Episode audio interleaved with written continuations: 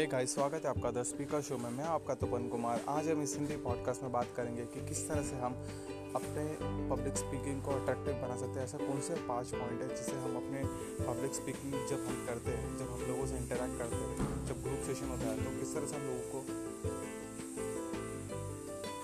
कौन से different point है जिससे हम इफ़ेक्टिव अपने पब्लिक स्पीकिंग को बना सकते हैं? आज हम इस पॉइंट के बारे में बात करेंगे। ऐसे कौन से पाँच तरीके जिससे हम अपने पब्लिक स्पीकिंग को इफ़ेक्टिव बना सकते हैं? सबसे पहला पॉइंट है आई कॉन्टैक्ट जब भी आप किसी से बात करते हो सिंगल पर्सन हो या फिर काफ़ी सारे लोग लोगों के साथ बात करते हो तो आपको हर एक के पास एक आई कॉन्टैक्ट बना के रखना है।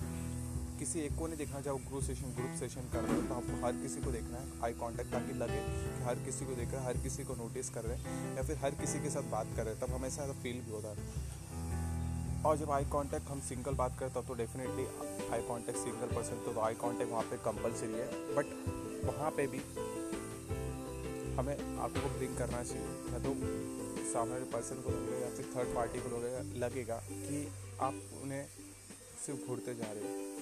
सबसे पहला पॉइंट है। और दूसरा पॉइंट है यूज़र आर्म और हैंड्स जब भी आप लोगों के साथ बात करते हो सिंगल सिंगल पर्सन या फिर ग्रुप में, आपको हमेशा अपने हैंड पुश हैंड को हिलाना, अपने पाम को उनके तरफ़ दिखा के शो करके बात करना, ताकि उन्हें ताकि आपका कॉन्फिडेंट तो डेफिनेटली बढ़ेगा बट साथ ही साथ आपको, आप जब लोगों के साथ इंटैक्ट करेगा, तभी लोगों को लगेगा कि कॉन्फिडेंट है और इनके बातों पर कुछ दम तभी बात करने का मज़ा भी अलग आता है।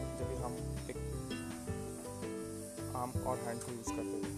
थर्ड पॉइंट है स्माइल करना है। जब भी बात कर रहे हो, जब भी कोई जोक हो तो बीच में स्माइल करना है। ना कि आप सीरियस सिचुएशन में बैठे हो, कोई जोक कर रहा है।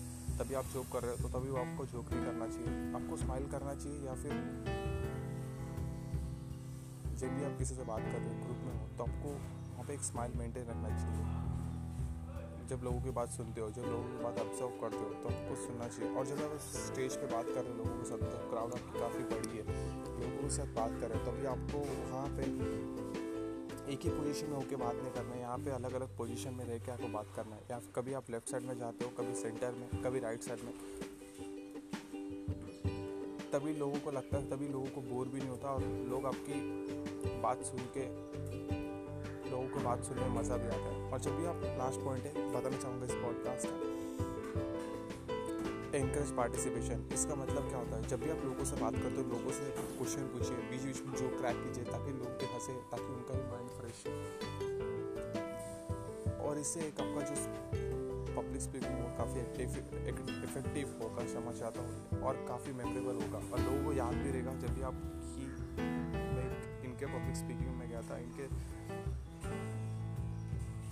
स्टेज पे जब इन परफॉर्म कर रहे थे सर तभी मैं इनके स्टेज पे गया, तभी काफ़ी मुझे मज़ा आया। वो एक मेमोरी बन जाएगा आपका, और उनके तरफ़ से भी एक मेमोरी बन जाएगा। जब भी आपको याद करेंगे, तब उनको, आपकी हँसी, आपकी जो क्वेश्चन पूछ रहे थे, जो आपने जो क्रैक किया था, जो जो आपने इंजॉयमेंट किया था, वो सारी चीज़ें लोगों को याद आएगी।